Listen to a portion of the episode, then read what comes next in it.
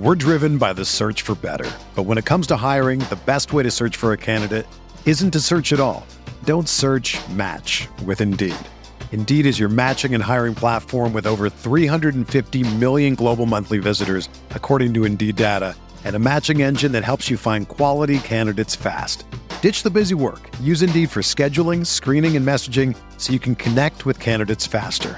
Leveraging over 140 million qualifications and preferences every day, Indeed's matching engine is constantly learning from your preferences, so the more you use Indeed, the better it gets.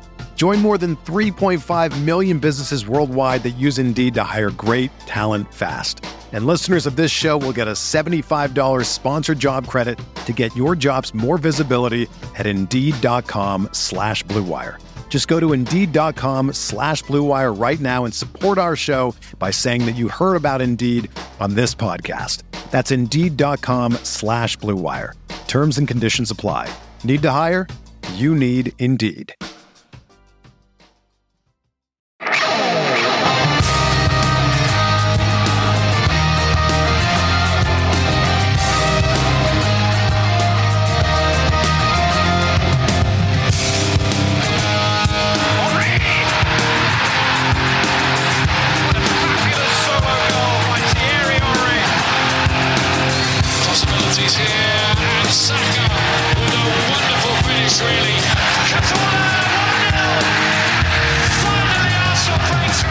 Lot of you have been wondering just how good this season can be. Well, guess what, everybody? We're about to find out. This is the Arsenal Vision post-match podcast. My name's Elliot Smith. You can block me on Twitter, Yankee Gunner. The international break is over! Not yet, but almost. It's almost over. And they're waiting for us. The joy of a weekend of un- unrelenting Barclays. Is it even Barclays anymore? Probably isn't. But the Premier League is back and waiting for us on the doorstep like a flaming turd is Liverpool away. It is a difficult fixture, but it is a measuring stick. And that is probably what we need right now. Would we have liked a nice, easy fixture to get us back into the rhythm of the Premier League? Sure, I think we would. But this is a measuring stick, a chance to say, okay, we've been on a run. We're looking good. We're feeling good about who we are. Let's see how we compare in one of the hardest grounds to go to right now, one of the teams playing some of the best football. And I realize they did lose to West Ham, but Liverpool right there is one of the teams you expect to either win the title or, you know, come close to doing it. I mean, other than us, obviously, who who will be winning the title. So this is it. This is where we will measure ourselves. And there are a lot of questions that we're going to ask about what that means and what we need to do for that measurement to count. We are going to try something new today. We're going to try to incorporate your thoughts, your questions into the episode. And given my uh, extreme talent as an audio engineer, as many of you are familiar with, there is a strong likelihood that this will not work and this episode will be chopped up uh, like some kind of uh, cadaver in medical school. Gosh, that's a bad analogy. Whew. Off to a flying start here, but we'll we'll see how it goes. Let, let's see how it goes. I do want to do a little housekeeping quickly. We're going to have a live stream tomorrow, a pre Liverpool live stream. Um, obviously, the game not being tomorrow. Tomorrow, if you're listening to this on Thursday, is Friday. But Friday there will be a live stream with uh, myself and Jessica Black, and hopefully some other people from the podcast. We are excited to have Jessica be more of a uh, leadership position on our YouTube channel because we don't know how to use YouTube and we're really bad at it and we don't do enough stuff over there. So the idea is her energy, her talent, her intellect, and her skill at YouTube will allow us to put more content out there and force us to do more over there so that we can just uh, get you more goodness. And that's that's the hope always. So one other thing, uh, you may have heard me mention before. Gorgeous George one big fight at Twitter uh, on Twitter at George, the number one big fight. George, the number one big fight. George, uh, a young man fighting a glioblastoma brain tumor, a little boy, I think it would be safer to say. Um, and he does have a GoFundMe page. Uh, Matt and Louise, his parents, working really hard to help him fight his way back to full health. And if you can help, uh, he's a big time gooner, a fan of the podcast as well, and someone that we uh, we want to help out. So you can go to his Twitter account at George, the number one big fight uh, or their GoFundMe page. It's in the Twitter um, description, but also we'll put it in the description for the show notes as well if you want to go there. So please do that. Uh, without further ado, he says, having always a little further ado to go, is Clive. You can find him on Twitter at ClivePFC. Hello, Clive. Hello, hello. Yep. And Paul, you can find him on Twitter at Pause My Pants. Hello, Pause. Woohoo. Woohoo. Um, uh, we did an interview. We, uh, I, the royal we, did an interview with Sarah Rudd, the former head of analytics at Arsenal, on Wednesday. It's on the main feed now. So if you missed it and you want to listen to it, I think it's an interesting discussion, even if you're not into analytics, to understand what they're trying to accomplish inside of clubs these days and uh, how they're being incorporated and, and what the limitations are too, if you want to hear that. So that's out there for you. So we are going to talk Liverpool today. That is on the agenda. And the way we're going to do it is we are just going to have our, our usual sort of free flowing conversation, looking forward to the game. We're going to try to incorporate your thoughts. Um, so we will do that just real quick before we do. Clive, do you want to add anything about George? Because I know you're uh, you're particularly close to him and his family and the fight that they are. Yeah, they, I should have said something earlier. Sorry, but they live locally to me, very local. So um, it's something in, in my area that um, there's numerous um, charitable events over the last few months, and um, unbelievable energy shown by the parents. I, I, don't know how they do it, to be honest, and um, and they also the club have been very supportive as well, and and they're well known amongst the Arsenal community online. So if people can support them, you know, there's lots of problems out there in the world, but health your children is a, is a big one, right? So um, yeah, my heart goes out to them, and um, I'm sure many older parents out there are thinking very similar. So thanks, Elliot, for raising that. But yeah, any any sort of energy we can provide to them uh, would be great. Yeah, it's what community is all about. So happy to do it. So um, let's dive into the, the Liverpool preview. We're going to get to your thoughts. The first one I want to get to is not directly about Liverpool. Um, it is more specifically for you, Clive. This one is from Richard, and uh, I do want to get your thoughts on where we go with this. Hi guys, Richard from London, long time listener, first time caller. I don't really have anything to say about Liverpool, uh, but as we're coming up to the end of the year, and I'm thinking about uh, my calendar for 2022. I was just wondering whether uh, there'd be any room for a, a charity novelty calendar uh, involving Clive in uh, various sexy fireman outfits. I think it'd be, um, you know, a pretty good thing. Raise a lot of money for charity, and uh, I'm sure there'd be plenty of the disco boys who'd, who'd want one. So uh, anyway, give us some thought. Up the Arsenal. Thanks for all you do. That's from Richard Clive. Um, sexy fireman outfit calendar. I mean, I'd be, I'd be happy to do one. I'd be more of a furry. Maybe I would do like a bear costume or something. But are are you going to don the fireman outfit and make a calendar for us? Well, I'm, I'm struggling to get over the video. Can you imagine me doing something like that? No, it's not. it doesn't suit my character, I'm afraid. But um, Richard, how about you just holding a Sky Sports microphone in front of the relevant areas? How about that? Could, yeah. could, be, could be a good cross promotion with Manscaped. I'm just saying. Yeah, I'm, I'm sure Manscaped will come into it. About time they sent me one, to be fair. so uh, let me leave it at that. Now, uh, I thought you were going ask me a question about the back three, not about flipping. about well, that. Maybe, maybe, those two things are related. Paul, um, what would you be wearing in the calendar? Uh, uh, you know, um, not very much. Not like, very much. Well, we're trying to generate funds, right? I mean, we do want people to purchase this calendar. It's going to be a charity yeah. calendar, apparently. So, yeah. So, like, nothing, like, because we want to maximize sales. Yeah. I mean, there you go. Paul, Paul gets right to the point, as ever. Yeah. yeah, yeah. He will be wearing nothing. Nothing. Nothing. Um, so, uh, I will mention, Paul, that you are awfully quiet today. Uh, I don't know if that's just your mood or your mic or a combination of the two. So let's um let's throw in another comment. I, I do want to get to this one early. This is Eddie Longbridge, uh, a longtime listener and someone who's been really supportive of our pod. A lot of people have wanted him to be a guest on podcasts. He said, uh, you know, I, I don't want to reveal my voice, but he has done so by leaving us a message. So let's get Eddie's thoughts into the show. Hello, this is Eddie Longbridge speaking. I fully expect Arsenal to brush aside Liverpool this weekend. There isn't a team in the world right now that can cope with the relentless, unstoppable, devastating force that is Mikel Arteta and his sensational Arsenal team. Also, keep up the good work, boys. That's Eddie Longbridge. You've you've now heard the famous Eddie Longbridge. All kidding aside, um, I, I think one of the things that is uh, happening for a lot of people right now is a sense of confidence, but also an understanding that this is a difficult fixture. So, with all kidding aside, we're going to get into the questions now and and into the contributions of people who, who wanted to know. One of the first things that that came up: what should we expect from Anfield? What is fair to expect? Let's start with Renee.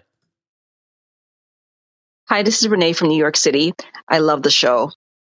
Honestly, I'm not thinking we'll take any points from Anfield. What I'm instead looking for is the performance, a good performance. But I want to hear from you guys what would constitute the varying levels of success in your eyes? Is it only taking the three points? Is it taking a point? Is it the performance? Or is it some combination of all of the above? Hello, Arsenal Vision post match podcast. Um, I'm going to, like Elliot, ask a question, uh, and then I'm going to speak for quite a long time after that question is asked. Uh, and then you can go ahead and answer whatever questions in your mind, because I think that's how this podcast works.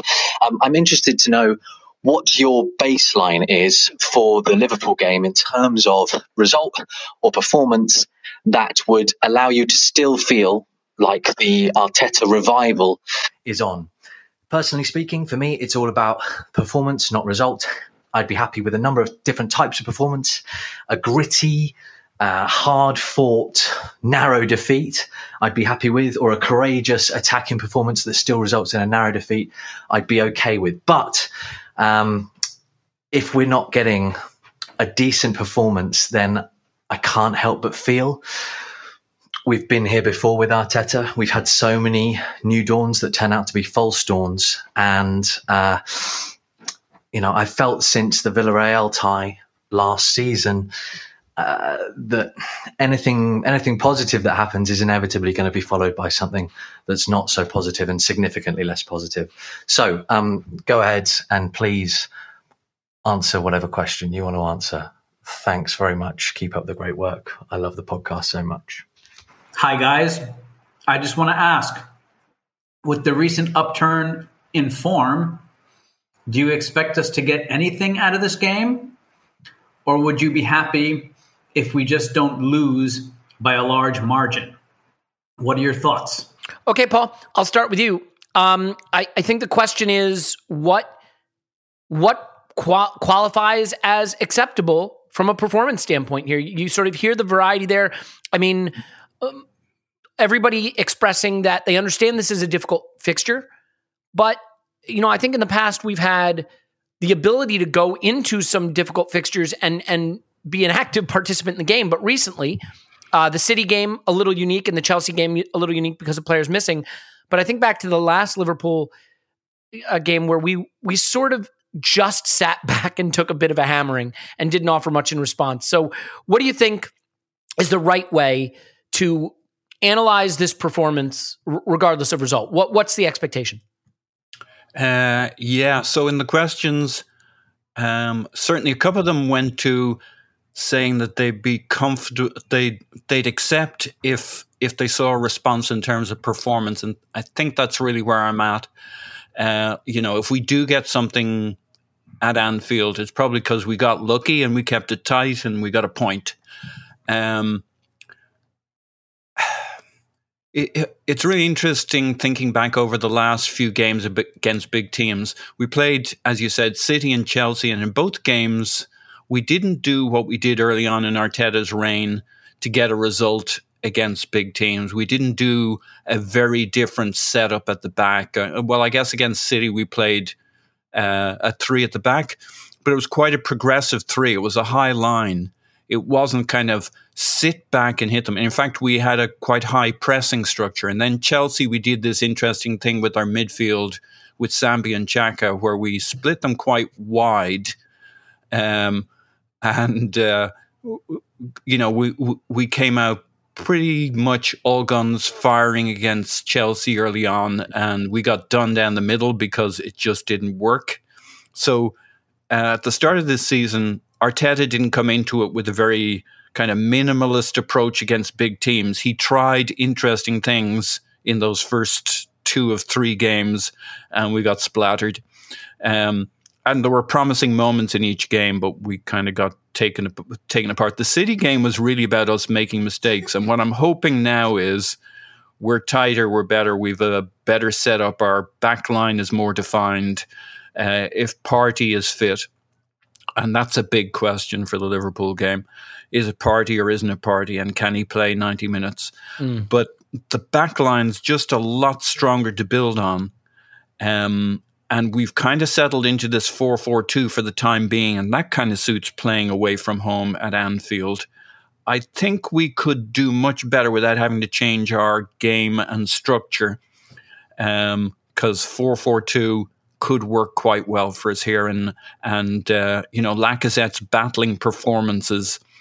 Don't know. I think I, I'm what I'm really looking for is an uptick in how we play the bigger te- teams within our current consistent style, without having to do something radical and change everything, like we did against Chelsea last year, where we just basically sat back, rope a doped, and took the performance. I'd like us to see us go away to Anfield and play the way we're playing, even though we won't have much of the ball in our structure.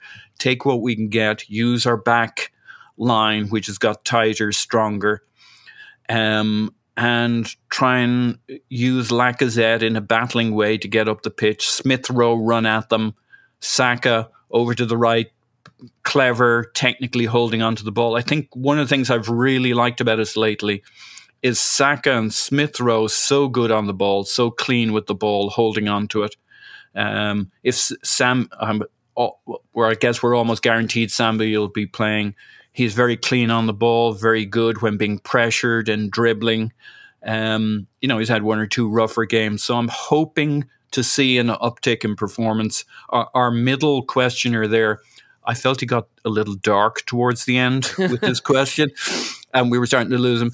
And like he, he was basically asking for kind of a straight line linear improvement it's never going to feel like that Even yeah he made the comment better, that after yeah. after an uptick there's always a bad thing that comes and i would suggest that like that's just sort of how it works generally yeah, um, it's like right buying a stock and saying, "I just wanted to go up slightly, slowly over." T-. Well, it's not. It doesn't matter what the stock is; they all go up and down. After a period of time, you find out did it actually go up uh, kind of in the medium long term. And that's uh, I don't expect to feel great after Anfield this weekend, but but I want to I want us to be able to take a step back and say, well, at least we played our game and it was coherent and it was mostly solid.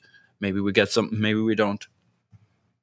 I would say this is the hardest fixture that we'll have. And the reason I say that is I think that Liverpool are as good as City and Chelsea. Maybe you could say, no, I think City are better or Ch- I don't think Chelsea are better, but you could say it. But I think Anfield is a harder ground to go to than the Etihad or Stamford Bridge. And I think you combine that challenge with the quality of their team and the way they play. You know, I mean, they will really do that strangling press against us. I think they don't always do it in every game, but they've seemed to want to do it against us. You know, I, they are a team that we have really found difficult. And you can say, well, what about what happened against City? But again, Clive, I think this is an interesting situation to really directly compare against the City fixture earlier this season because in that fixture, we went into the game, and I think to a fan, we all knew something bad was coming. Now, the red card made it a non event completely, but the state of the squad that we brought into that game really only led to one possible outcome. This is very different now. Settled squad on a good run. Liverpool have just been beaten by West Ham, so there's that that air of invulnerability or invincibility, dare I say it, is gone. So expectations are a bit higher. The problem with expectations being higher is that there is a real question of we definitely are better, but are we as good as this run has led us to think? And so this is really a clash of expectations in terms of trying to be realistic, but also, I think, rightly expecting us to participate in this game in a meaningful way and not just as, you know, a a sort of deep block, hoping not to get battered, if that makes sense. Do you have a similar thought about it? Yeah, I got loads of thoughts on this game. Um, I don't doubt it. and Partey has just been confirmed as fit, by the way. So I'm um, just literally Big broke as we're recording. Good news. Mm-hmm. So um, whether we'll take the risk on him is another question. But look, I'm maybe the wrong person to ask because I think we're going to win every game that we start. Right, that's how I walk into football matches. But as soon as the game at Anfield starts, you realise there's a huge gap. And where does that gap? How does it manifest itself? It normally manifests itself in speed and intensity and physicality. Now, the last two teams Liverpool played where they got one point from six was Brighton and West Ham. Now, Brighton in particular are quite big at centre back and they're quite they're quite they move well and they build up well and they managed to get a two two draw from two 0 down by the way. And West Ham were not physically dominated in any way or form. In fact, they dominated Liverpool. Now, I think if you look at the Arsenal that went to Man City and look at the Arsenal that are available today, one thing we've improved on is our ability to move, our ability to think clearly under pressure, keep the ball under pressure, move from zone to zone, and really work hard and be competitive. But also, we've added a level of pace and speed and intensity. This is the best athletic and most intense Arsenal team I have seen for many years. Right, so that gives us a chance. Now, for me, the Achilles heel of Liverpool is if you can match them across the ground, you you start to prick their confidence. If you can keep the ball under pressure like Man City did in the first half at Anfield, they start to think and go backwards. If you look at what they actually have at the moment, that, that we all know when Liverpool are firing and everybody's on their top game, they're a difficult team. The goalkeeper's throwing in at the moment right? So Van Dijk is not as good as he was. He's still recovering from the ACL. He's not as dominant across the ground. Matip is doing quite well. Trent is top class, but we all know there's space behind him. Robertson 50-50. Tsimikas is decent. There's good corners, good crosses, but he's, he's, he doesn't have the fear factor Robertson for me. Midfield three potential the weekend could be Fabinho, Thiago, and Oxlade-Chamberlain. Good players, right? Good players, but not mm not massively. You say, okay, that's that's not the end of the world for me, you know. So the front three, obviously, they're different class. They keep them narrow, they keep them inside, they pin our back four by playing inside the fullbacks. They do it very, very well. So it's up to us, right? So what? How how do we beat them? For me, it's how we spring. West Ham did it very well. They kept their front three really narrow, stretched the play of Antonio, but when they broke, they broke right down the middle, really narrow. I think it's very important you have the threat of speed on the counter. And because Liverpool always go two at the back and they really gamble with Fabinho in front. If you can flood that central area and really break or break into wide areas, but with real speed and devastation, you have a chance. You have a chance to get in on them. And I think West Ham are a great example to us. And, a, I've got loads of thoughts in this game because Liverpool obviously one point out of six do you take it in 15 minute chunks and say, right, I want to stay in it for 15 minutes? The longer I stay in it, the more they're going to get nervy because they're just going to think they're going to brush us aside. Or do you say, actually, let's just focus on us, play exactly way we've been playing, just do it better, right? Or do it better and then just say, see where we are. At least we can make a true judgment based on our identity that we've created recently. I'm not too sure really how he would do it. I've got some different thoughts but um, tactically and systemically. But they may come in questions later on, so I don't want to take them all now. Yeah. But I do yeah, think yeah. having the ability to travel, to threaten, to run with people, and also show that you can look after the ball under pressure, but also travel with the out of pressure to threaten their shape and to threaten their confidence, which they generally have at home when the energy is high on a Saturday night when the beers are flowing can we threaten their confidence in their environment? And the only way you do that is with physical intensity and speed and technique under pressure. And if we can do that for long enough periods and then ride out the periods where they're going to have their moments, let's see how we go. Yeah, well, I think the thing when you look at Liverpool, just statistically, or just watch them, they are absolutely, I think, right there with City, and the, the numbers would say better in terms of attacking forces in the league 27.7 expected goals. It's tops ahead of City by 3.7. So not a small amount. City then, you know, almost five ahead of Chelsea uh, on down then to West Ham, Leicester, Everton, and so on. So they are a standout attacking team. But their defense, again, is still a, a top five defense by metrics, but right there in a cluster of teams. In other words, their defense looks human normal, beatable, depending on you know what what you're able to create against them and how you go about doing it. Their attack looks virtually unstoppable. And so I can totally understand the idea that you do need to sit a little deeper, be a little more compact. You know, they are also a team that that dominates possession in most games. So there's nothing wrong with that. I think the issue for me, Paul, has been that in the past with some of these Liverpool games, We've tried to keep it compact, but we just have not carried a threat at the other end.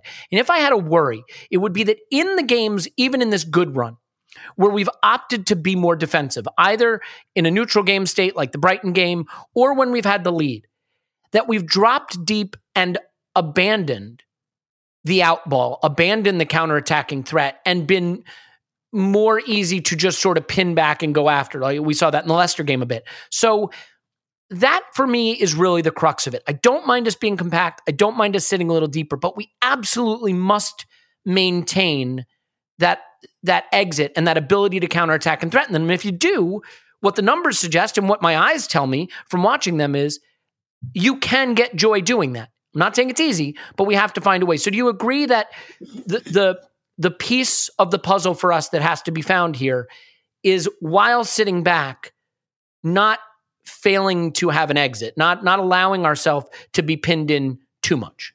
Yeah, but would you agree that where we've been seeing us sitting back is because we're leading?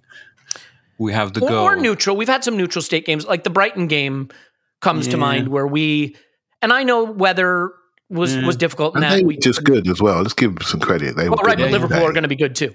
you, know, yeah. you know what I mean? They were they were good on the day, and and, and, and we and we fought them off, right? So you have you, we have to get at, we have to get we have to get this thing out of our head that we're going to dominate every minute of every single game. And if we don't, we have some sort form of deficiency. You know, Not So- remotely my point. I, I, I get what you're saying. What I am saying is you go to Anfield and sit deep and don't carry any, counterattacking threat. That unlike a Brighton, they will find the moments. They will prize you open. So you know? let me take my question Yeah. back then. Mm-hmm. The the it's the conditional bit at the end and don't have any counterattacking threat. Obviously we point. need that.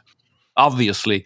Otherwise it's grim, right? It's thin gruel. It's like I can take a punching.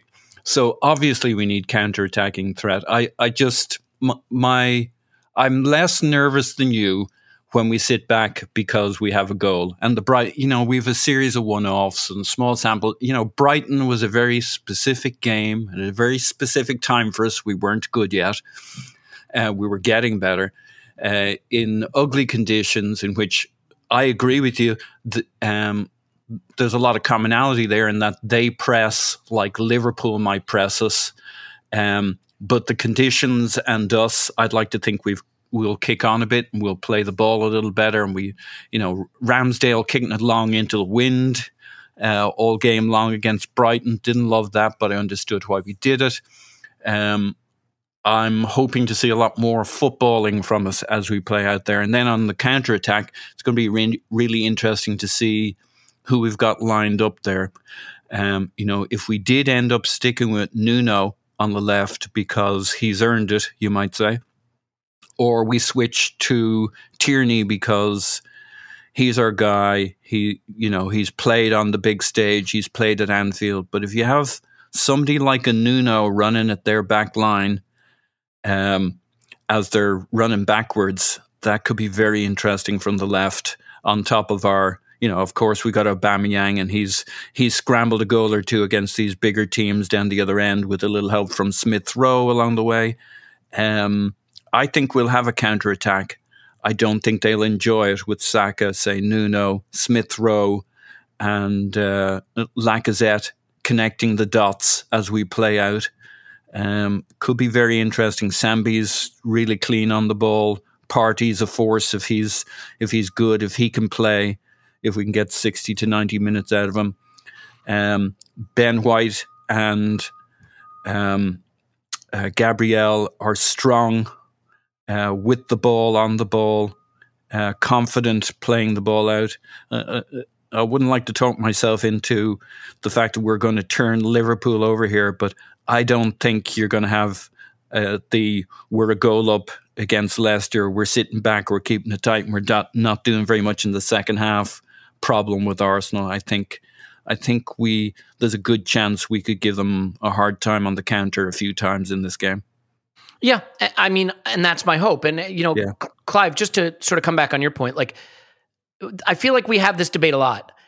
It is not my contention that you need to dominate every game with the ball. It's not my contention that you need to dominate any game with the ball. Possession is not the point, but you always have to carry some kind of threat. And so I think when I've been concerned about what we're doing. It's not that we don't have the ball. It's that those are, you know, two banks of four get compressed deep, but Oba gets sucked back a little towards our goal and Lacazette gets sucked back a little towards our goal, and suddenly we don't get out. And Yeah, you mentioned the magic. You mentioned the magic word there. It's Lacazette, Yeah. and that Brighton game, Lacazette came on for the last twenty minutes, and since he's come into the team, we've had more build up. Right, so the trick with Arsenal is to almost have that dice number five on the dice, right? With one guy, two centre mids, one guy in the middle, Lacazette, and two attacking mids springing from the outside. Right, so that central point has allowed us to build up because he's just stronger. He just buys more fouls. He just controls the rhythm, and he also presses if, if we lose it. And I think he's been a key person for me in our uptick in form because we've been able to travel through the pitch. And as soon as we can travel through the pitch, then we can see our two kids on the outside. We can see them clearly because they need to get into shape. So when you have a transition, you need to have two or three passes so you can see your attacking shape, so you can see it develop. So they need time to move. They need time to threaten people. If you're giving it away in one, two passes, you can't spring into your attacking shape. You can't see yourself. And that's when the ball comes straight back because you haven't got those good exits. And Lacazette has really provided that. And if you're looking into the development of our team, that build up player is important. And I think it's almost more important than a Aubameyang replacement for me, because I think that's where the future of us is to enable the other people to really be more threatening as they grow and grow in experience. So I do think we've got more of a chance if Lacazette plays, which I think he will, um, to con- at least have a breather. Right. And I think that's really important. Partey again, somebody that's used to that environment, he has the ability to give us that composure and give us a breather. And I think that's all we need. Two, three passes, then we can spring. If we can get those two, three passes, then we can see the space behind Robertson or Tsimikas. We can see the space behind Trent Alexander Arnold. Now, Paul mentioned Nuno there, and this is the debate for me because Smith Rowe's a superstar, been interviewed left, right, and centre across the whole country. Hmm. I'm there's a debate, and there is a debate, and I'm not a back three debate for me, but there is a debate to play both Nuno and and um, on the left hand side and use Nuno as a left sided winger who can spring, but offer protection to their most dangerous creative player, which is Trent. If you have the ability to spring behind him at absolute rapid speed, uh, I think that'll cause them a problem, a real problem. And I don't think there's anybody quicker than Nuno in the league almost. So it's an option, but no one's going to drop Smith Rowe when he's the golden child. And it wouldn't be a drop, it's just horses for courses. But that's something to think about for me, really think about it, because I think having that ability to stretch really quickly in two, three passes is their weakness. It's just how you go about it. And some people say, well, Clive Smith Rowe can do that, and that's absolutely fine. But I think Nuno's he's got something about him, and I think Tierney he um, defends so Clive, inside slightly think- better. What do you think of Smith Rowe? Like Smith Rowe's pretty disciplined, so if he's given instructions, he you can do it, Paul. It's just a, it's just an inkling I have. than- Well, I, I'm buying into your idea, except maybe just using Nuno as full back and Smith Rowe covering for him when he gets forward. Obviously, he's not Smith Rowe isn't super defensive, but he can fill that kind of midfield spot as he kind of one twos Nuno up the field and just kind of tucks in a li- tucks into the touch line a little bit. Make sure he's kind of got that corridor a little covered, and Gabriel's pretty good at handling uh, Mo Salah and maybe that gives us the license to get Nuno forward, but using a little discipline from Smith Rowe to keep the the midfield area covered. Where I where I where I would sort of slightly differ a little bit on this, just be thinking ahead, right? You know, you have this game in your mind, and you have. I'm doing my own team talk in my own head, right? so I would have Tierney tucked right next to Gabriel, because Liverpool like to slice that space right next to our left centre half. They want to get Salah in there. Tierney's very good tight inside defender. Um, but I would actually have, I wouldn't, if we had Nuno playing, what would happen? He would go galloping. And that's exactly what they want. Now, Gabriel, he can cover the big space. But I think it's important that we cover the central areas as well because they, they're going to have Jota playing there. I, think I think he's exceptional. You know, I think he's just brilliant.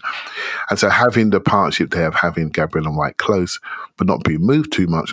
But also, when you look up to your left, you've got Tierney there tucking inside, protecting that inside that inside channel from uh, Salah running into it.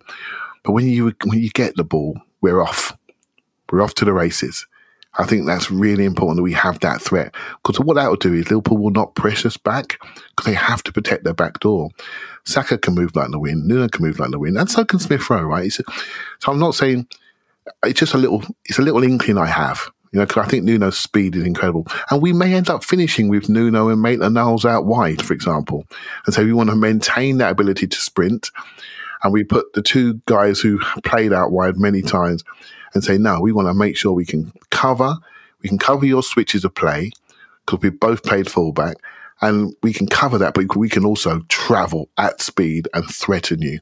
I think we have enough speed now to make this a game we can approach with less trepidation than previous years and much more interest to see how we solve the problems that are coming our way. Yeah, well, let's let's get into how we might solve that problem. And we got a lot of questions. I'm going to throw three of them in here, specifically about formation and changing it for Anfield. So we'll start with Jonathan. Uh, take a listen to this, and then we'll have a, ch- a chat about it. Hey guys, huge fan of your work here. Thank you so much for for the great content, and thanks for giving us this opportunity to um, to uh, contribute. Um, about the Liverpool game, I've been thinking about potential formations, and I have a feeling Arteta's going to go with the back three of Tomiyasu, White, and Gabriel. And I think this is the kind of game where Maitland Niles tends to thrive. So I wouldn't be surprised to see him uh, uh, as a right wing back and Tavares or Tierney, if he's fit, on the other side. Um, and I can imagine Maitland Niles playing kind of that hybrid role where in, a, in an offensive phase he tucks in into the middle to create an overload in midfield. Um, so I'm just curious about everyone's thoughts on this this potential formation. Hey guys, uh, my name's Carter, longtime listener, and uh, really grateful and thankful for what you do. Keep it up. You guys do a great job. Uh, my question is I'm curious if you would consider going uh, five at the back um, against Liverpool. Tavares left wing back, uh, Gabriel left center back, then with White in the middle and Tomiyasu on the right. Then you would probably best option would be Ainsley Maitland Niles, uh, right wing back. Obviously, with the way that Liverpool attack and how strong they are, um, in their in the final third. I was wondering if you would consider um, going with a little bit extra defensive cover, um, or if you think we should just stick with what we're doing because it's been going well so far. Anyway, thank you guys so much, um, and really enjoy uh, the podcast. And thank you for all that you do. Hi guys. Uh, my question is the following. Um, with a lot of discussion online about whether or not we should switch our system for the upcoming game, whether we should perhaps move to a back three or or any kind of slightly more defensive system. Um, a lot of people have said that no, we should just stick to our guns, do what we normally do, and try and get a result like uh, Brighton and uh, West Ham did. Um, now, while I tend to agree with that, I do wonder that if we don't switch our system to something more defensive for this game, does that mean that we won't see any back three this season and that therefore Mikel Arteta's current system is pretty much set in stone uh, for the rest of the season? That was Lewis at the end there. So, Paul, I- will turn that over to you. I mean, obviously, there, there were a lot of questions about going to mm. the back three here. And it is the sort of classic tension of wow you've got this team playing well you're on a run you you know you've created some consistency of how you play and the results are following and now you go into a big game and do you revert or do you stick? Um, you know I, I do think that what tomiyasu gives us and i know you hate when i mention this is the ability to very neatly convert to a back three and use his skill set as a player who can naturally be both center back and fullback and then Ben White goes into a position that maybe more approximates what he did very specifically for Brighton last season. Gabriel, obviously, very comfortable in the left center back role. And with the wingbacks, you then have the ability to maybe attack the space that Liverpool leaves in behind, and especially behind Trent Alexander Arnold if it is Tavares. So, yeah. do you do you think he might opt for that? You'd separate White and Gabriel and put Tomiyasu between them. No, no, no. I wouldn't. I'm saying I'd leave um, who be I'd central? Let, yeah, I'd let Ben White be yeah. the sort of central defender well, who pushes up a little bit more. Right. Sorry. Yeah, it's a little different, but you know, g- engages Okay. with the ball a little bit. Um, you know, before the ball gets right into our final third or the edge of our Yeah. box. Keep the center backs maybe tucked in a little tighter to each other. let the wing backs handle those uh, tricky wide players. But you do then get that out ball to Tavares in the space vacated by uh, Trent Alexander Arnold. I mean, that's all great in theory. A lot of this stuff winds up completely falling apart when you get to Anfield and, and you're confronted with Liverpool. But do you do you see him going for something like that? I still think like it, I don't. I'm not certain he'll do. He'll go either way. I, I think his four four two is the little more likely because that's looked fairly secure, and I think that just might be enough for him to think. Well, that's the best balance of secure but still attacking. If he goes uh, with a five at the back, three five at the back, here's how I would hope he'd line it up to take advantage of what Clive's talking about. I'd have Nuno, but I'd have Kieran Tierney as our left centre back um, because he's going to get pulled into that corridor over on the left with Mo Salah and whichever midfielder is making that diagonal into the corner there where they play their clever triangles. Uh, Henderson's done it to us in the past with Trent Alexander Arnold and and Mo Salah rotating into that corner there. So having Tierney and Nuno over there and the threat of Nuno would be great. That would keep uh, Gabriel central and Ben White on the right. And that way I don't get to hear you talking about Tomiyasu playing as a centre back. We can keep him as our right full back, wing back, um, keep him a little more conservative on that side. That's how I would guess. And, you know, from Arteta's standpoint, then he gets Tierney back into the team and he starts to find useful ways of playing his players basically in position without doing anything weird and wonderful. Keeps Gabriel and White next to each other, of course. Um, but he gets Tierney and Tavares back into the team using their strengths. Tierney's played that left centre back very often.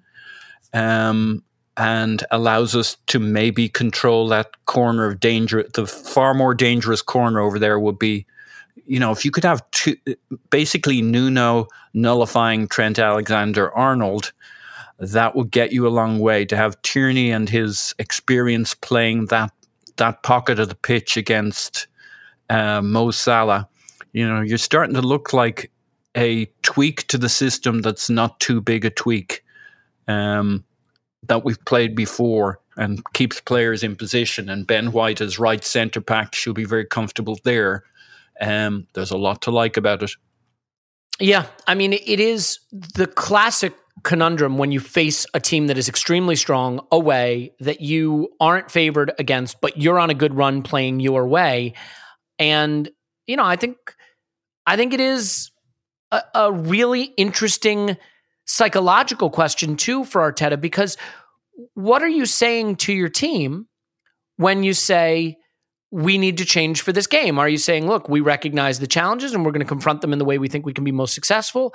Or are you saying, you know, are you transmitting to them that our way of playing isn't going to be good enough against a team that we regard as better? And does that unravel some of the confidence and faith in the way you're playing? I mean, I, I think tactical changes for specific games are pretty commonplace now. I don't think the team would be too concerned about that, but it is definitely the case that there's a there is a psychological impact of making that choice. Clive, I'm just sort of curious how you think Arteta will view that decision to do what's been working or make this switch to a back five, which I think from a purely tactical standpoint for this game makes a lot of sense. Yeah, so you know I don't mind a back three, back five, um, Yeah, know. but Mhm. actually I've stopped talking about it because now we have players at the back that can do whatever we like. So the way they play, they drop into a three, as we all know. Sometimes, sometimes they just go to a two, but having the ability to look after the ball with two feet, build up, pass, travel. That's that's more important to me than the actual system that we play, and having the size, speed, and physicality to deal with, with a team like Liverpool. Deal with most teams actually, but we'll see how we go. I think um, if you notice, I, I take my lead from other teams as well, and if you notice that West Ham have played three at the back on occasion, not very often, and Brighton certainly have, they both went to a back four against Liverpool, and I think that's really smart. because they will keep their front three narrow and high, and they want to they want to. And so if you go in with a back three against them, they're literally man for man, which then forces you into a back five, which then makes sure you cannot spring. It's very difficult for you for spring unless you get good possession. So going with a four is better because you have your four versus three, so you've got your superiority there. You have it narrow, but you have the ability to spring on the next line. I think that's really key. So I would say stay with a four in this game and focus on build up. And you know, we've got short memories, obviously, in the last games, but, you know, the last game, Ben White was our best player, right? So if we can get a situation where we can get superiority using a goalkeeper, we can travel through, that's something we've never presented Liverpool before. We've never actually had the ability to travel, switch the play, apart from David Luiz is playing, and really force them into areas they don't want to be. Now, I think with Liverpool, the key word is areas. They like to play in areas they want to be. If you can put them in areas where they don't want to be, I think that is the key for them. So we, I think we've got more confidence with Ramsdale, Gabriel, and White to put the ball into areas where Liverpool don't want it on a consistent, accurate basis. And so for me, that's more important than the system. We'll we'll end up dropping to a five anyway, just because the nature of pressure. And so with Smith Rowe, Saka, or Nuno, whoever we decide to play, if they take the outside channel, we're going to have five channels at the back, and also we try to get five channels going forward, which we, which we won't get. But I think that's key. Where we drop to, how tight we are, how compact we are, rather than the system. And I think I, I will stress again, it's important for that back four to be incredibly narrow and really focus on the exit on their right hand side because that Henderson Trent link is the key link to the game. If we can stress that and overcome that, we, we, we've got a chance, as well as set pieces, which I think something we're improving on. And West Ham showed Liverpool have a weakness against, definitely. Yeah, absolutely. Well, unfortunately, we're losing Paul right now, but I'm not going to let you go without a quick prediction. So, Paul, what do you what do you have for this game? Um, I think we'll get beat 4-0. How, how, how much fun is that instant reaction pod going to be? no, I think it'll be um what would I think? They'll beat us 2-0. That's my actual prediction and not much cheerier. 2-0 to Liverpool. But, All right. Well, I think that's a perfect reason to kick you off the pod. yeah. That'd be where I put my money, but but I think I think it'll be okay. I think we'll do I think it'll be a better performance. Scoreline, who the hell knows? But uh, if I had to bet money, 2-0 to them. All right, pause on Twitter. Pause my pants. Thanks, pause. Woo! All right, before we keep going, let's talk about our podcast daddy. Uh, there's a fantastic podcast that our podcast daddy is putting out. It's called The Rumor. It is about Cal Ripken's uh, games played streak, his consecutive games played streak in Major League Baseball. It was a story that captured the attention of this nation and uh, sort of the world, I guess, is fair to say. And the guys who dug into it are true fans from Baltimore. There have always been rumors around how that streak continued rumors of uh, clandestine affairs, uh, rumors of, let's say, a little bit of uh, facilities interference, you might say. Um, so, you know, there's been all sorts of, of whispers and they dived into it. They got at the core of the story to understand like how that streak continued how that record was broken. And uh, what rumors were true. And it makes for a really interesting listen. It's called the rumor. It's on the blue wire podcast network. And you can listen to it on apple stitcher spotify wherever you find your better podcasts like this very one itself. So let's get back to the uh, matter at hand which is the trip to anfield. And what really needs to happen in this game and what our expectations should be. I do look, I do think that a 2-0 loss at Anfield can be the end of the world or totally meaningless depending on how you get there, obviously. I don't think anybody, even the most positive Arsenal fan or the most negative Arsenal fan, depending how you look at it, would suggest we have a right to go to Anfield and beat the probably favorites for the title on their ground, a team that has touched nearly 100 points and won the Champions League, that's not where we need to be in the process right now. I do think it's fair to say that we need to be somewhere where we can participate in the game in a meaningful way, which I'm not sure we've done against Liverpool in recent times. So for me, it will be interesting to see that. I want to bring in a comment from Josh comparing what West Ham just did. Now, look, it's always dangerous to be like, so and so beat Liverpool, so we should. I mean, bad teams can beat good teams, and then good teams can go out and win the Champions League. Like that happens in football, and it, it, the transitive property is a dangerous game. But here's what Josh had to say. Hi guys, feeling pretty positive as an Arsenal fan at the moment. It's great that we're finally seeing some decent football, and the table certainly looks a lot better. But it's all about consistency. Before the Leicester game, I really wanted us to put in a good performance and just be serious about getting a result out of that game. We've struggled against teams around us in recent seasons, which is why I think we've crept down the table. And whilst we're still some way off competing with Liverpool at the top, sorry, Elliot, not sure we're title challengers just yet, I really hope we can approach the game in the same way. Last year, David Moyes took on Liverpool with a pretty defensive and underwhelming approach. But another year later, with a more settled team, he really took the game to Liverpool and he got a fantastic result. Bit of a soft factor question, but I'm curious to hear how you think Mikel will approach the game.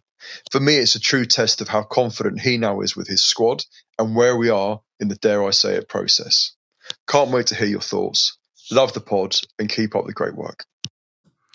Clive, I think that's a really interesting point about West Ham, right? Moyes came in to West Ham, didn't necessarily have a team he felt could go at at Liverpool, played very conservatively, defensively, didn't work out great, but this season they're riding a high. They're a team in good form. He likes the team he has and he takes a different approach and he gets something from it. So, you know, I, I do think that there's something to be said for that. And that while you can certainly, in retrospect, explain away why we played the way we did and why the performances looked the way they did against Liverpool previously, that there is scope now for Arteta wanting to really maybe hit the gas pedal a little bit and see what he has in this team. I do think this game can be all upside for Arteta because it's a great measuring stick, but it's one where I don't think there's a lot of expectation in the fan base that he has to get a result so he can kind of take us out for a test drive and see see what we're capable of. Is that oversimplifying it, or or maybe underestimating the extent to which fans can be uh, frustrated by by even ex- expected losses? I think uh, it's a great question and, and, really well, really well presented actually, and I think he, he captures a point for me which is key. Hence why I don't want to go to a back three because the most important thing for me in this game is that we don't have an inferiority complex. I think it's important we we we should we turn up at these places now and say, okay, this is who we are. If it's good enough, great. If it isn't, we know what the next step is. If we hide behind the settee, we're not going to find out anything about ourselves. Do you know what I mean? And I think it's very important. I think what we've seen recently is something that we all like, with players that we all like. We know they're young, so the excuses are written already right? So I think it's the most important thing for me is no inferiority complex. And if mm. things go wrong, we lift those group of players to make sure we don't lose the next three or four games. You know, because that could be at such a high. I mean, Ramsdale's not lost a game yet. There's such a high. We're one of the best defensive teams in the league. There's so much to like. And then suddenly we mustn't wipe that from our main, uh, from our brains like Men in Black. Boom, like that. Just because we lose one game, we've mm-hmm. got to say no let's go in there and let's be ourselves. And that's what I took from the West Ham game and I took from the Brighton game. Was there no fear attitude? And it's really, really why have we got to be any different? You know, we have to have no fear. If it's not good enough, then fine. And people say we should have put six in the bag, we should have done this. Sometimes the result isn't as important as what we are learning about ourselves. I really feel that. I feel we we are, I feel we have the ability to go with them. If they stick two in top corner and we're sitting there at half time two 0 down, thinking, "Crikey, we've done hardly anything wrong," but we're two 0 down to two Salah wonder goals. There's not a lot you can do, right? He's the best player in the world at the moment. There's not a lot you can do, but I do think it's important that we have the the absolute bravery to play like we can play. I think that's key, and having the leadership at the top end of the pitch, having the solidity at the back end of the pitch, but I do think knowing what they're going to do, Liverpool are doing a lot of rotation wide areas at the moment. We know where they want the ball to be. We know how they want to flash it across. We know they want to stop us getting to three passes and counter press and get the ball back and go into broken defences because we expand too quickly. That's what they want to do, and they're very good at it and been one of the best five teams in Europe for the last three or four years, right? So we know all about them and they want to tear our heads off. They've got one point from six and they want to tear our heads off. So I think it's going to be a test of the soft factors area. I really do. But to find out about Arsenal, I'd much rather find out about us based on what we've done recently.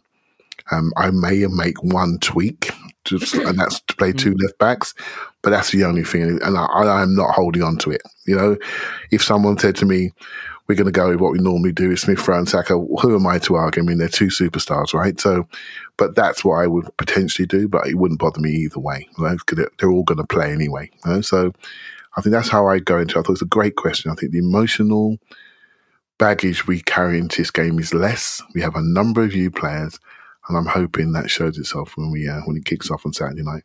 Let me ask you about two two players that I think specifically could be really really influential in this game. Aaron Ramsdale and Emil Smith Rowe specifically, mm. because somehow, some way, we have got to find our way out of our defensive third.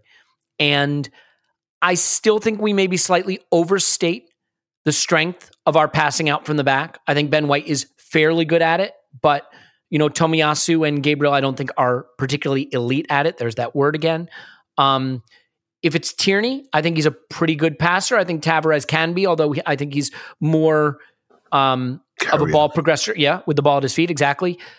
But Ramsdale can make that pass It's not just a punt up the pitch and not just a, you know, three yard tap to Gabriel to put us under pressure. I think he can break a little pressure with some of his more varied distribution, intermediate distribution. And then Smith Rowe, his unique skill to carry the ball from, you know, through the lines, from the defensive third to the edge of the attacking third into the opposition half. I, I think Liverpool obviously are great at pressing and, and it's really coordinated but I do think that you can get past it. And I wonder if the distribution of Ramsdale and the ball carrying of Smith Rowe could be two important release valves for us to get out. I don't know that this is a game where I want to see Ben White trying to carry it between the lines as much because I just think the danger of losing it there is not worth the reward. But Smith Rowe in particular yeah. could. So how about how about those two guys as being really essential to us being able to not just get pinned back? Yeah, I totally agree. I think we go there with the ability to, when it's in our keeper's hands or feet, everyone's in play. You know, with, with quality, right? So we're bringing new tools. We're not sure how robust and resilient we are, but we're bringing new tools when it comes to build up. And I'd say, I'm not sure. Okay, look, I don't look at all the data all the time, but when I when I have Arsenal in my mind, there's two things I like about them that I really think that we are strong at is that teams allow us to build up. We have different ways to do it. We are technically much better because our defenders can all kick the football with both feet and they can travel. And I also think we're quite good in transition. Very quickly, we go into broken field play really well. And, you know, for periods in a game, I think they're the two things that really stand out to me offensively. So we may not get as much transition in this game, but we do, I do think Arsenal are a good build up team. And uh, I've, I've just felt that for a while. I think it's, I think it's the base of Arteta's philosophy, and these players have just improved that and made it more recognisable. Back to you know, think about a year or so ago to the days we tried to do it at Burnley and uh, and Aston Villa, and we were just hiding behind our fingers as we were. The players were just like Xhaka and, and Leno, just not really connected, and we were kicking the ball in our net, right? But the philosophy was there, the principle was there and now we look much better at doing it. We can get out. We have players like Smith Rowe, whose ability in tight spaces to control the ball is stunning. Lacazette has the ability to put his body on the line to control the ball. We're asking Aubameyang to sort of half pin centre backs now and just threaten. So you need to throw them back a couple of times by pinging the ball over their heads and just to get him onto the ball to make the pitch a little bit bigger for us so don't squeeze us. Uh, Saka's a stretcher. He likes to stretch the play. Can we get him in? How can we get him in? Well, Lacazette and Saka's a combination. Leave Tomiyasu to worry about Mane. Don't get him involved in build up. Let Ben White do the build up on the right hand channel. There are things we can do, and uh, I'm so interested to see how we approach it. And I'm so interested to see the limits of our team. And because whatever limit we find, it's not the end because they're so young, right? They're only going to improve on the back of it sometimes we see limits of our team and we have to put head in our hands because we talk about players we know are not going to get better, you know, and they may be here for the wrong reasons. So I think whatever happens in this game, I'm hopeful that we all still like the players and we can all see where they can improve, knowing they will improve with coaching and just time and experience because for many of these players, they're going Transport for the first time, right? So it'd be interesting. I think that's such an important point, by the way, because it's such a young team. And if it is going to be a team that eventually, I mean, God forbid, challenges for an actual title, you know, three months from now, four months from now, or at some point in the future, then they have to get that baptism of fire in these cauldron type environments against teams that are real good, where they're relentless, where the atmosphere is intimidating. You know, this is part of it. And it's one thing for senior pros who have been all the big grounds all over the world and some of the biggest competitions. But for young players, and you know, I mean, to be fair, you have players like Bukayo Saka who took the final penalty in an international tournament just this past summer. So it's not like he's not used to pressure. But there are a lot of young players in this team that will need this experience to get better and need to show that they can stand up to it. I, I, am always reluctant to go to anything that praises Unai Emery, but there's an interesting comment from Robert. I want to run this, Clive, and, and get your thoughts on this in terms okay. of how we might um, be able to hurt Liverpool a little bit based on something we did in the past. Hey guys, I'm not one to praise Emery, but if you recall in his first game at Anfield, he played with Pepe and Auba up front. And just kind of hit on the counter and it almost worked. Kind of wondering what you guys think about trying something similar uh, this time at Anfield. I don't know because I'm worried we're going to get battered playing in our uh, usual way. Uh, let me know what you guys think. Thanks. So, uh, yeah, I mean, I think that that is an interesting point, Clive, because in terms of how you think you're going to attack, the players you pick if you think you're going to have you know possession and try to unlock a deep block versus if you think you're going to be playing on the counter you know it's obviously different. Obviously pepe's stock is very very low right now and understandably but that was a performance where we did get some joy. Oba and pepe just attacking the channels with quick direct transitions. Is that something that you know that, that arteta could look at as a as a thing that's been successful in the not too distant past? Yeah i think the pepe question is is one you know, I, I, remember that day. I think we played a four diamond two, and we had split forwards to try to sit outside their centre backs to try to pin them back. And um, it, we had some we had some joy, right? But uh, may, that may have been a time because a couple of times we went for a diamond there and they switched play on us. Everyone laughed at us, but then other teams started to do it because we were in the game for a, a longer period. The Pepe thing is interesting, Elliot, because I think something's happened with him. I, I, I, saw a disconnection in, in I think it was the Palace game. Did he, did he start the Palace game? Mm. Uh, I saw a disconnection that night in the Palace game where he just didn't look engaged. And I'm a huge fan, but I can't abide people who are not there to play. You know, they are not working hard enough. I, I can't have that. And I thought it's disengagement. He hasn't played a minute since hardly. Right. So something happened that night. And to what, what Lacazette is doing for us, he should be doing for us he should be posting up on the halfway line and, and turning around and, and keeping the ball because he's really good at it. But he doesn't bring the same leadership. He doesn't bring the same emotional leadership.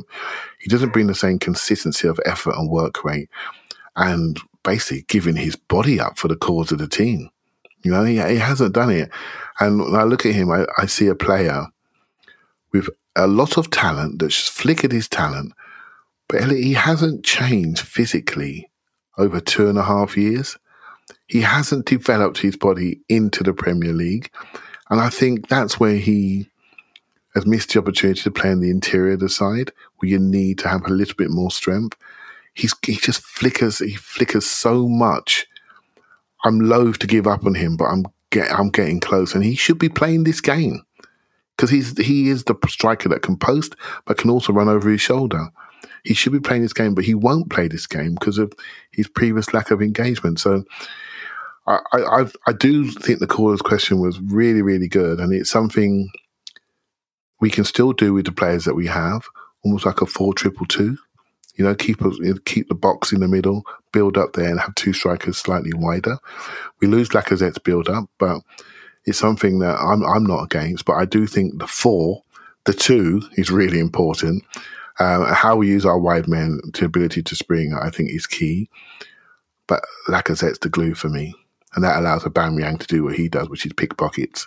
Lac- Lacazette's the key, and uh, So I, I see him doing more of what we've done recently, mate. If I'm honest. Yeah, I, what I what I definitely think. I mean, I don't see at this point. I don't see any reason why, if that's the way you want to go, that you can't just have Saka doing what Pepe does. Whatever you think Pepe has yeah. better than Saka, that's close. And there's a lot of things Saka d- does that Pepe can't. So I, I, don't think that's much of a choice. I, I, will say, Clive, I don't think this is a game for Martin Odegaard because no, I think he stitches play together nicely. He he's a good connect, a piece of connective tissue. But if you're not going to be playing the ball through the thirds, and I don't see us playing the ball through the thirds a lot, you want an out ball. You want someone who can put his back into a defender, get the ball, give it quick, turn and get into the box. I, I, just I don't see us having anywhere near the possession in the kind of areas where Odegaard's connectivity and distribution becomes something that we have a lot of use for. So uh, is that is he a player who, you know, while I still have a ton of time for him and I'm excited for him, misses out purely on the style of the game? Yeah, I, I think so. I think we need some particularly in the first quarter of the game, we need to be in the game and so we need as much intensity as we possibly can muster. Right, and um, we need to slow the referee down. We need to slow the tempo of the game down on occasions. Lacazette is the best diving forward we have. right? So uh, he sure is. Yeah. he will be yelping and, and rolling. Michael Oliver's and, giving us some important calls. I mean, you know. Yeah, he does. He'll be yelping and rolling and holding different parts of his body perfectly to put the doubt in the referee's mind and send the Anfield crowd mad. Right, so we need that skullduggery on the pitch in the first phase for definite. Hey, look, you know, I look forward to today when we have five subs, which won't be too far away, and we won't be worried so much about the first 11s because we'll be able to at least see four new players come on the pitch at all times, and then roles will change within the game. So, but yeah, Odegaard for me, not this game, although he did do well. What was the last game we, we played in it? Was it uh, 1 uh, 0? Watford. Watford. The Wat- yeah. Watford game, I thought he, he, really, he, came on and, and gave us a little measure of control yeah, back. Yeah, he was. But that was that's not good. what we're expecting here. Right? I mean, like that's not what this is about. This is about you know pick your spots, smash and grab, hit him on the counter, and stay compact. And I, you know, he just he doesn't have much to do in that kind of situation. Yeah, I feel he he just offers a physical weakness, and we need something else on this day you know, and, and that's all. I, I, I, don't like always saying that. I, when I hear myself speak, I talk about you know the physicality side of things. But if people can tell me a more intense team than Liverpool in world football, I, am all ears, right? So you, you've got to match them. You've got to match them, and that's that's really important. We're not at the stage yet when we're going to push Liverpool back into their half. You know, we're going to be we're going to be passing the ball out from our goalkeeper literally on our on our six yard box and then trying to build up from there. That's what we're going to be doing, and they're going to be they're going to be trying to crush us as soon as we turn don't turn around our corner, look over our shoulders correctly. They're going to be onto us and, and try to run through the gaps, right? So we have to show bravery to build up. So they they step back, then we have to take it long on occasion. Then when they when we go long, we have to show build build up bravery again and keep them guessing. I think it's going to be a really interesting game. I literally cannot wait. But I must say, I feel like this for most Liverpool games, and then the game starts, and I think, "What are you, idiot? What are you done? Why was you so excited?" Elliot was right. We're going to lose three 0 Yeah. But this time, I think we've got better players, so I'm I'm hopeful. The the games feel a little, and maybe the city games are more this, but a little like when we played those great Barcelona teams, where it's just like, yes, you have a chance, but it's so dispiriting just being pinned back in that way. Um, they're not a fun watch. Let's put it that way. Whatever happens, and I'm not ruling out the possibility that we can get a result here. I think the likelihood that it would be a fun watch is pretty unlikely. Um, you know, I do think that a player that a lot of people may want to see and think is a good fit for this game is Ainsley Maitland Niles. And, I, you know, I sort of wonder, Clive, we're talking a lot about physicality and, and controlling, you know, being able to compete in the physical duels. But the one thing I don't want to see, we cannot have a period like we did in the Palace game, for example, we have a half hour where we don't have any moves that complete more than two passes have to be able to keep the ball a little bit. Again, not even possession, just accurately string passes together. We saw against Brighton, and the weather played a big part in this. What can happen to us when the passing goes awry? So, how do you prioritize maybe bringing in someone like, you know, a Maitland Niles instead of a Lokonga, for example? Although all three might play a Lokonga, Partey, and Maitland Niles, but making that choice to go with a, a more robust player maybe in in lieu of a player who might give you the ability to keep the ball more and and exit your defensive third? I mean, how how does Arteta balance that? That's a really good call, actually. And I hadn't, in my little team talk in my head, I hadn't thought about Maitland Niles. And actually, what we have to remember, I think he's had two starts and he's man of the match on both occasions. So if you're him, you're thinking, I've got a good chance of playing. And he particularly does well on the left centre mid. And I think Lokonga is better in the in the Partey role. Now, if Partey's fit, I think he's going to play. We all know he won't last the full game, so Lokonga will probably end the game. But maybe it's a good call for Ainsley to be on that left hand side of centre mid, not doing the Xhaka thing out left back, but being there into their most dangerous area. Which yeah, is I mean Trent Alexander Arnold and Salah, right? That's where Yeah. you want your most defensively um, competent central midfielder. Absolutely. It's a good call. You know, he's super sharp, super quick, can steal it and travel. You know, he's got a very good chance of starting this game. You know, now I've thought about it a little bit more and I've been watching Liverpool's um, you know, YouTube channels and things like that to see what they're and they're they're not totally confident about this game. You know, they're not totally confident and and I do think, you know, if Henderson's fit, it's a problem. If it's Oxlade Chamberlain, you know, let's see, right? That's his slot on the right hand side. Um, so let's see what happens. But it's not the same type of plan, the- the same type of covering, a little bit more forward momentum. That's a great shout, maybe, Elliot, to have Ainsley as Ainsley a Partey to start, Lokonga to finish. I think that that could be the way we go. Yeah, let's let's get a couple more questions in here. I know you've touched on it a little bit, but this this Tavares Tierney thing comes up a lot. So I, I want to bring a couple of these in. Here's Josh. Hey guys, how you doing? My name's Josh. Speak to one or two of you, one or two of you on Twitter fairly regularly. Um, heading up to my uh, heading up to Anfield myself on Saturday with a lot of trepidation and worry, obviously, having gone up there and got hammered quite a few times before. Um, a couple of things about the game I'm I'm uh, thinking about is one Tavares or Tierney. Personally, I think it should be Tavares. Um, he's come in and worked so hard and played really well that I think he should be rewarded with keeping his place. The second uh, thought as well is: Do you think we ought to add a third midfielder uh, in alongside Partey or Lokonga, or if Partey's not fit, Lokonga and Ainsley Maitland Niles? Um, we obviously don't want to get overrun, but at the same time, I think we ought to go to Anfield playing our own game. We've played our way into really good form with the 4-4-2, with attacking, uh, with an attacking style, uh, up and at them, high tempo, pressing, etc. Yeah. So should, should should we stick with what we've been playing at, going there, or should we accommodate?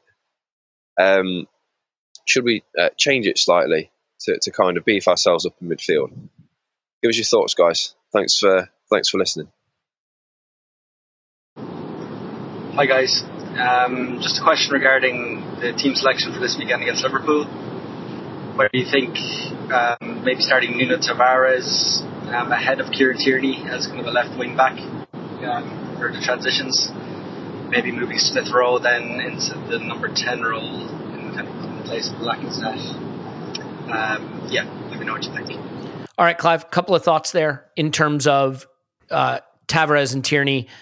I think it is I think it is fair to say that Tierney is probably the better low block defender and Tavares is probably the better transition defender. And that's as I think about it, a That's really good. maybe just a bit of a stereotype of who the players are because I think Tavares is faster than Tierney, and that one character trait alone doesn't necessarily support the conclusion I've come to. But we've seen Tavares recovery runs and the way he uses his body to ride challenges and and take people off the ball eh, really effective.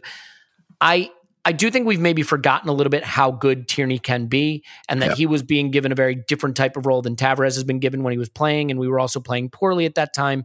And so a lot of things have come together to make Tavares look, in some people's eyes, like the even better player. I'm not sure that's the reality. And this is a very big situation for someone who hasn't played a lot of football in Tavares. So how do you um how do you think about what was said there in those comments and and generally this situation? And and is it possible, as we touched on, that both could play? I mean, if it is a back five, I think the presumption some people made is it could just be Gabriel White and Tomiyasu, but it could be Tierney, White, and Gabriel, uh, Tierney, Gabriel, and White, with Tomiyasu staying at right back and Tavares uh, uh, right wing back and Tavares staying at left wing back. Yeah, well, I actually.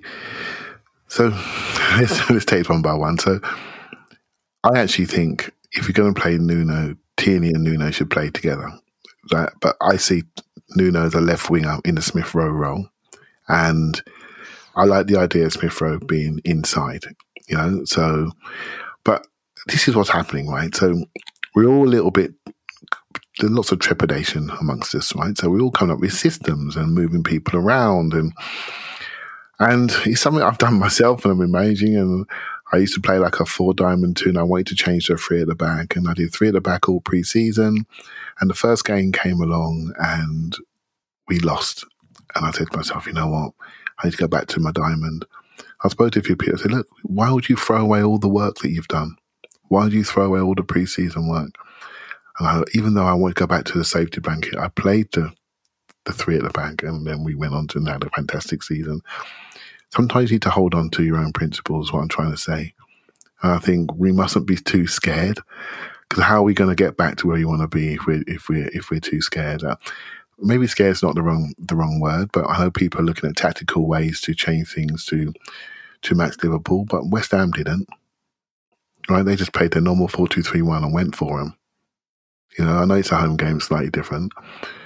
You know, Brighton took a defender, you know, paid a back four, paid Cucurella as left back, and went for him.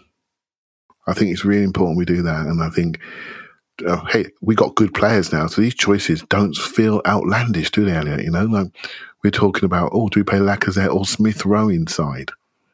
You know, this is not you know, these are not bad choices, are they? Really? Do we, you know, do we play Nuno as a left winger or Smith Rowe as a left winger? I'm happy with either. You know, I really am. You know, so I think it's, just how we play is setting in stone. I think we've got the players to keep that going. I think we have to be conscious of their having our ability to spring. And I think you make you your point about having that exit is important. Lacazette does provide it, but could Smith Rowe provide it? I think that's a valid debate. Mm. So, uh, as we get ready to wrap up here, and I want to just say something about incorporating, um, you know, listener comments into the pod. I think it's great because you know, obviously, we talk about how much we love the community so much, and wanting you to get your say in, whether it's through questions that are written in or this audio format obviously thanks for bearing with me as I, I try to engineer this for the first time. We obviously restricted it to patrons because just the the volume of responses we got i wanted to be able to try to get some of this in here. I'm going to run three more and then we're going to leave it. I think what i will probably do in the short term as i try to get better at this is uh, update the instant reaction format over on the patreon side to have a section of just uh, listener voicemails in the instant reaction because I think that's a perfect place to put them. Um, and then, you know, as I get better at it, then we can figure out the way to incorporate them occasionally into regular podcasts so that you're not uh, in the laboratory with me watching me struggle through how to, make this work. So that that is the plan. We'll we'll run a couple more of these here, then uh, round out our conversation with a few predictions and what it actually means for our season going forward. A little bit more on the left back situation. Let's let's hear some comments. Oh, I'm sure this is going to get asked by everyone, um, but the big question is who should play at left back. I'm inclined to stick with Tavares because he's done nothing wrong, and indeed he's done loads of things right. But I know maybe some supporters would want Tierney back, which I completely understand. But I just I just really like Tavares at the moment. Um, oh, it's Lecco, by the way. Bye. Hey fellas, Blair here in New York. Just a question for you on who should start at left back. I think Nuno Tavares has done a pretty good job for us so far, and I think uh, locking down that left side of the field will be really important for us, uh, especially with Trent Alexander-Arnold coming that way. How should we go about game planning for him? And yeah, who do you think is the deserved starter? Thanks. Hey guys, it's the Arsenal bloke here absolutely massive fan of the show. I think what you guys are doing is brilliant. Um, wanted to ask a question about this weekend and uh, the Liverpool game in particular. Obviously, we're going to be under a lot of pressure down both wings, and particularly, you know, we know the threat that Salah offers going forward.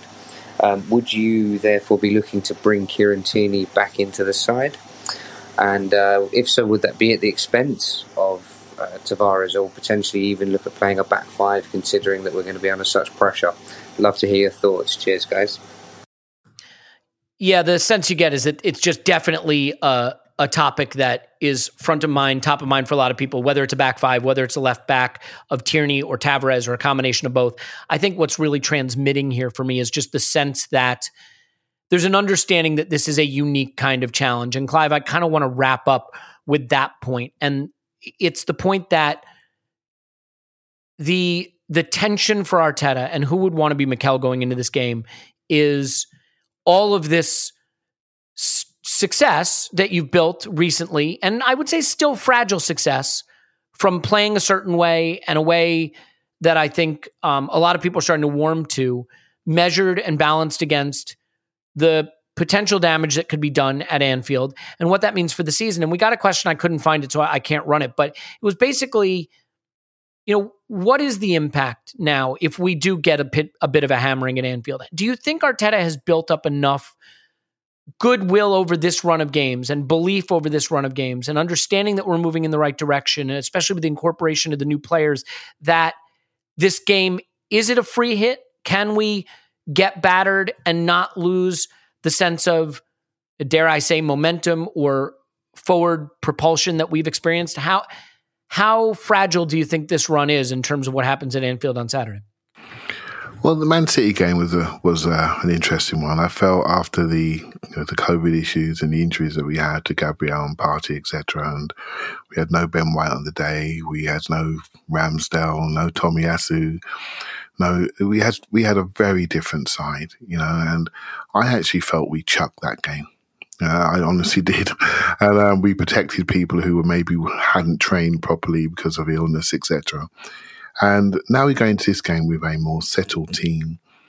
I read something today that um, over the summer, I think Arsenal had like four players at the Euros. And in this international break, we had 13 players away. And that tells you that some of our players are better, right? So, um, and that's going to be an issue for us, as it is for most of the top teams. You know, we, we haven't had the, everybody back to do the two weeks training, etc. So, we're on the right trajectory. I think it's important. I think we're on the right trajectory, whatever happens after this game. That's what I'm hoping. If we get a slapping, people are going to say, Are we too young? You can't do anything with kids. We're back to that again, aren't we, really? Are these players too inexperienced? Who are the leaders? Do the leaders play? Is the manager too inexperienced? That's what I'm concerned about, really. So I, I'm hoping that we show enough to to make those sort of doubts that some people have just disappear for a little bit longer. I think it's very important that we show enough. There's enough there for us to say, you know what, we're okay. We're okay, and we can go into the next game and deal with them. You know, I think that's the most important thing for me. I think not to go back to how we felt after the 5 0 Man City game, where we were thinking, okay, we are you know, literally bottom of the table, don't know what direction we're going in, zero goals, zero points, and we didn't have a hope. Their first attack they scored and we folded. Right? I don't think we're that team anymore, and I just hope that they can actually show that and prove us all right. Right? That's all. That's all we want, isn't it?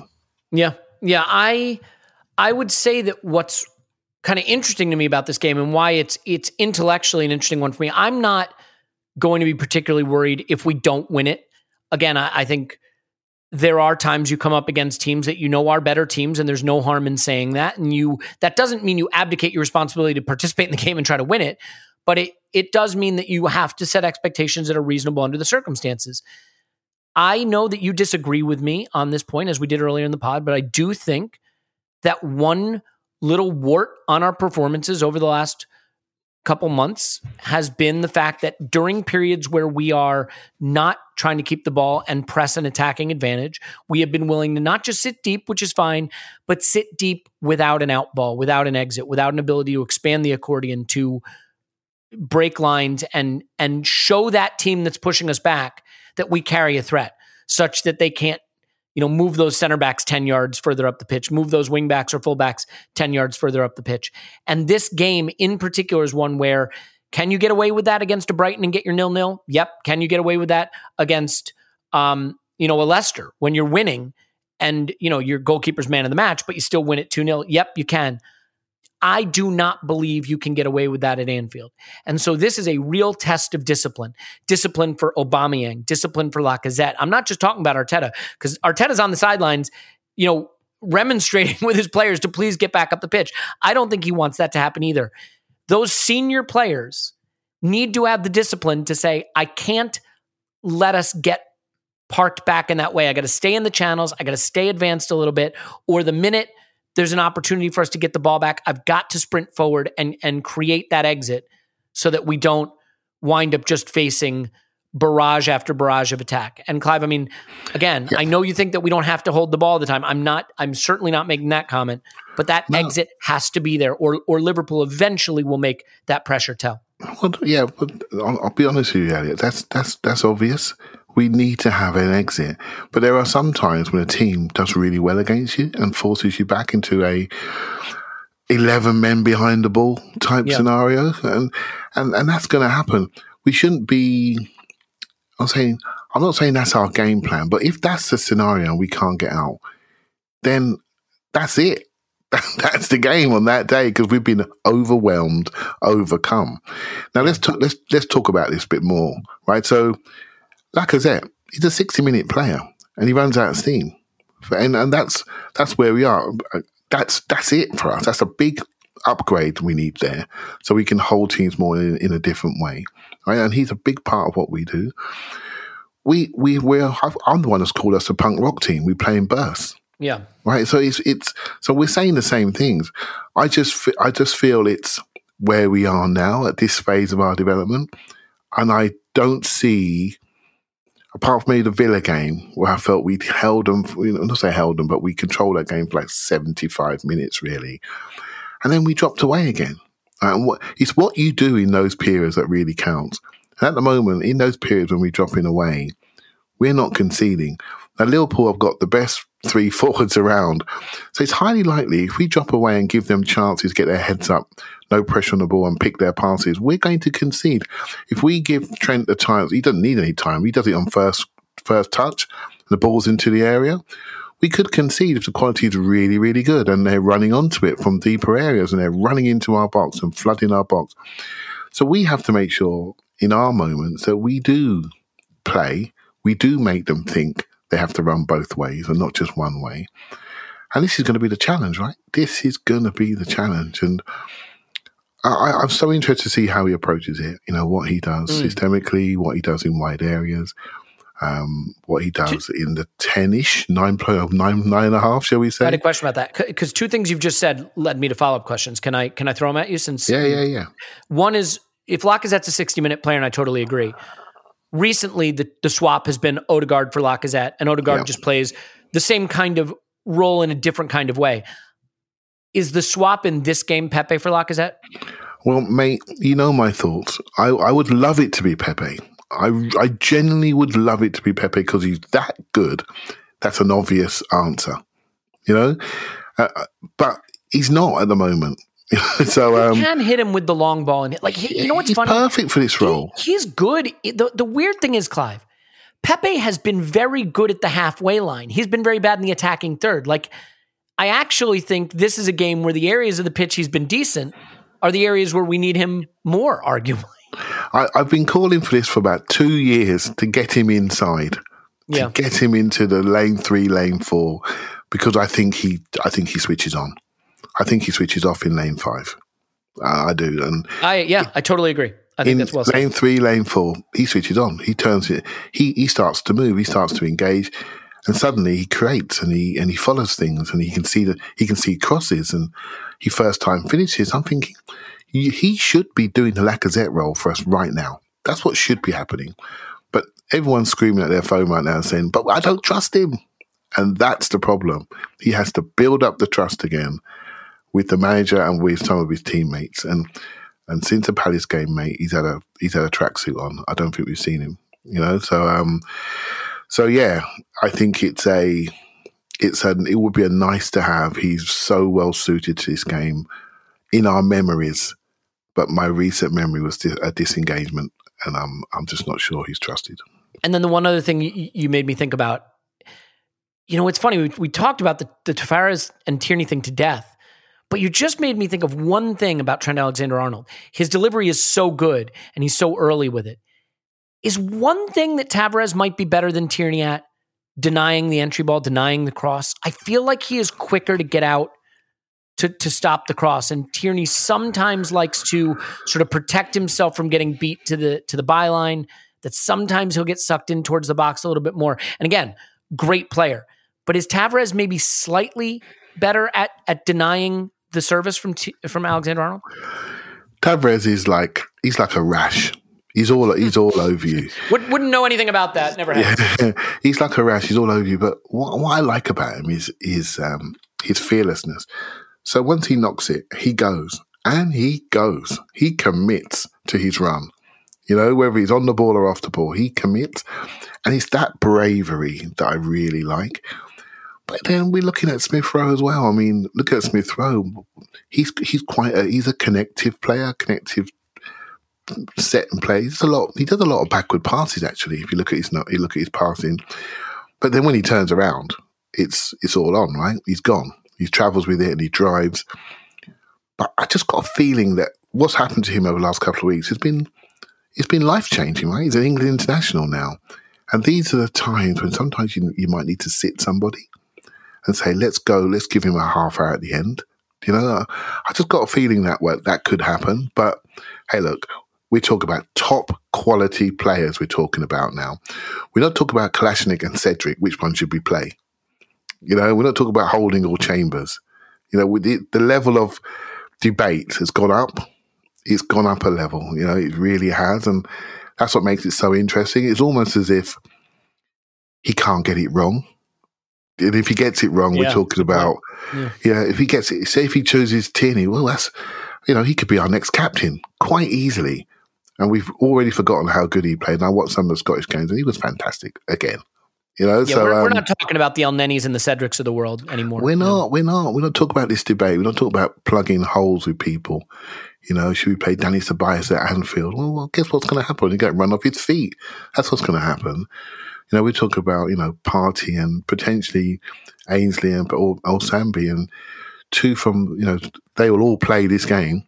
They'll all share this game, and they they've got the ability to travel and move and keep it. Right? It's, it's, these are good problems, right? These are first world problems. It's going to be so interesting to see what he does on the day and how he and how he ends this game and what the game state tells us we can do. Right? So that's going to be interesting as well. Yeah. All right. Well, I think we can just about leave it there, but I'm going to ask you not for prediction. I'll ask you for a prediction in a different way, as in in as concise a manner as possible. Set the scoreline aside. Let's say you aren't able to find out the score, you aren't able to find out the result. And and let's say those didn't even matter. Let's let's pretend for a second those don't matter. They do, but let's pretend. We're playing pretend here. I have young kids, we play make believe. Let's play make believe. Um what would be the best case scenario for you and a thing that you say if this happens i'd feel really good and worst case scenario where you'd say if this happens that would be a really troubling or worrying development for you what are your what are your best and worst case scenarios independent of how the game actually finishes So I'm looking at the first 20 minutes. I'm I'm looking at that. If we are nil nil after 20 minutes, my eyebrows are going to go up.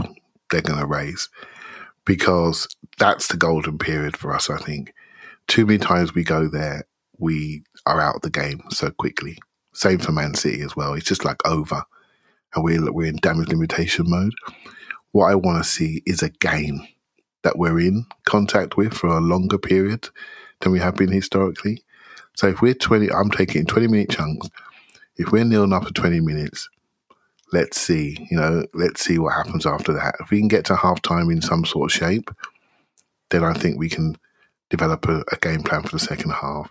I want to test their mentality, and that's what I want to do, and, and, and test our own, you know. So, but you need to be in the game at 20, 25 minutes to even test them. If we're 2 0 down, it just becomes a sing song for them. And and we might as well go and get your Saturday night curry and have a few beers and, and then talk about football for the rest of the week because it'll be over if we get to that stage. I don't see us coming back from a from a 2 0 deficit, for example. So That's Yeah. how I'm looking at the game.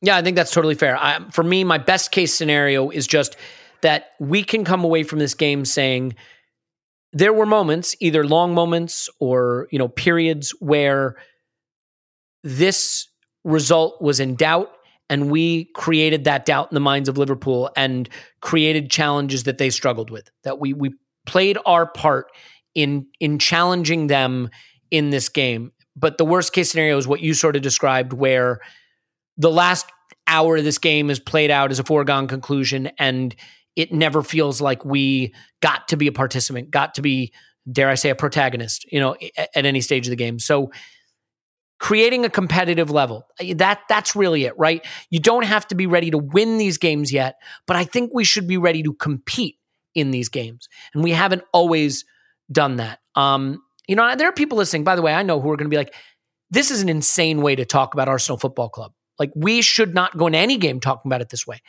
And maybe there's a truth to that. Maybe we should be saying we have to go win at Anfield. That's the goal. And of course that's the goal.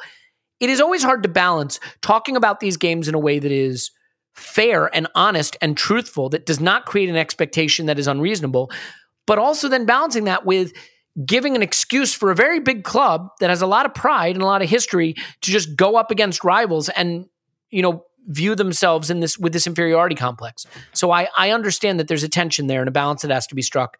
I can't help that I look at this as a measuring stick about our ability to compete at this level more than I look at it as about the results specifically. Because at the end of the season, I still hope it's fourth place for us, would take top six for us.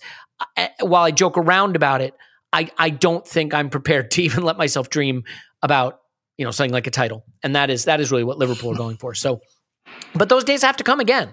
Yep. There will have to come a time, Clive, where we aren't just going into these games saying, "I just hope we play our role and we're okay." Like eventually, eventually, we have to go into games against City and Liverpool and Chelsea and say we can go beat them. We should go beat them. That's where we got to get to. Yeah, you know what, mate? I remember the. Do you remember the Saturday game against Leicester? That was a measuring stick, wasn't it? Mhm. 20, 25 minutes in, we were we were measured. So, and okay, the goalkeeper did well, so we couldn't walk away and do a lap of honour, but it was a good measuring stick. You know, against a team historically last two three years been better than us, and we slapped them. So this is another one, and there'll be another one when we play Newcastle. We've got Man United coming up soon. There's going to be more of these. There's always another game to measure us by, and um, I think that Watford game was really important because it gives us a little bit of breathing space to say, okay, we can just look at this game and find out a lot about ourselves. If we drop points against Watford, we'd be thinking, okay, we're slipping back into the pack. We don't want that. We want to keep momentum going. But momentum comes in different ways. I think performance is key.